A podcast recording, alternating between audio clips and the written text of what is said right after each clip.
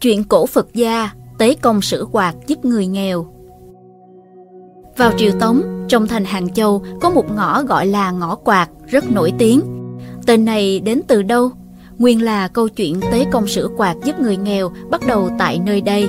Câu chuyện này được ghi lại trong cuốn Cao Tăng Truyền Kỳ.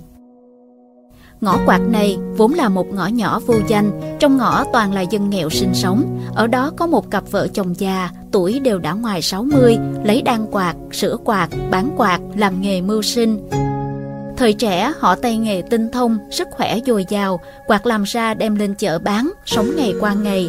Tuy nhiên, hiện giờ họ tuổi già sức yếu, sâu không bằng trước, làm không đủ ăn, hai cái miệng già chịu đói, xem chừng sống không nổi nữa rồi.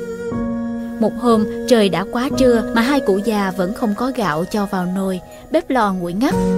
Cụ bà ngồi bên bếp lò, mơ màng sắp ngủ, còn cụ ông tựa vào khung cửa, vừa định chợp mắt.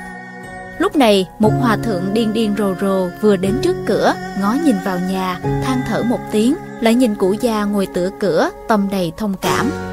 Hòa thượng giơ tay lên, thấy chiếc quạt trong tay, bỗng nhiên mắt sáng lên, trong tâm đã có chủ ý, Hòa thượng dùng quạt quạt vào đầu cụ già một cái Cụ già giật mình, dụi mắt nhìn thấy một hòa thượng điên đứng trước mặt mới hỏi Sư phụ có việc gì không?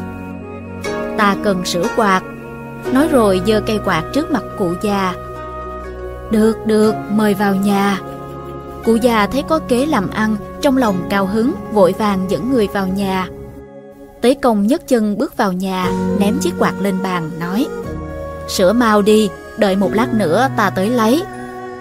Nói xong, ngoảnh đầu bước đi. Cụ già cầm chiếc quạt lên xem, trong lòng ngờ vực. Chiếc quạt này rách thế, nang không ra nang, khung không ra khung, sửa làm sao được. Nghĩ rồi định nói với hòa thượng chiếc quạt này rách quá, thật sự không sửa được. Thế nhưng hòa thượng đã đi xa rồi. Cụ già vừa sửa quạt vừa than, lẩm bẩm một mình.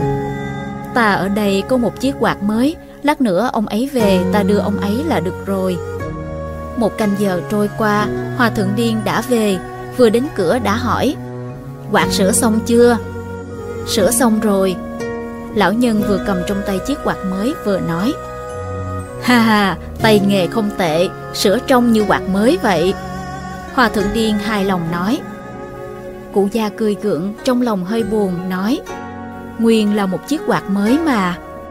Hòa thượng điên cầm một nén bạc đặt lên trên án, xoay mình sải bước về phía cửa, rồi lại quay đầu quạt mấy cái về phía cửa, miệng còn niệm thơ từ nghênh ngang đi.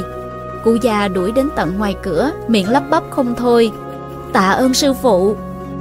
Quay đầu nhìn lại trên cửa, thấy có câu đối không biết dán từ bao giờ. Thủ nghệ tinh tâm thiện phúc tích, phiến tử mỹ thủ cần tái đáo. Nghĩa là đặt tâm rèn luyện tay nghề sẽ tích được thiện và phúc. Cần cù chịu khó làm quạt đẹp thì tiền tài tới. Rồi phía trên lại thấy có bức hoành phi, khổ tận điềm lai, nghĩa là hết cây đắng thì tới ngọt bùi. Cuộc gặp gỡ kỳ lạ của lão nhân bán quạt không lâu truyền khắp nơi nơi, mọi người đua nhau tới nhà cụ già xem cầu đối, người mua quạt tới nườm nượp. Từ đó hai cụ già sống được sung túc, Ngõ vô danh từ đó được gọi là ngõ quạt. Không lâu sau, mọi người đều tỉnh ngộ, nói Hòa thượng điên kia nhất định là tế công, đến để giải khốn cho hai cụ già nghèo. Theo chuyện cổ Phật gia, tế công xé quạt giúp người nghèo, đăng trên chánh kiến.org, tác giả Trịnh Niệm Hành.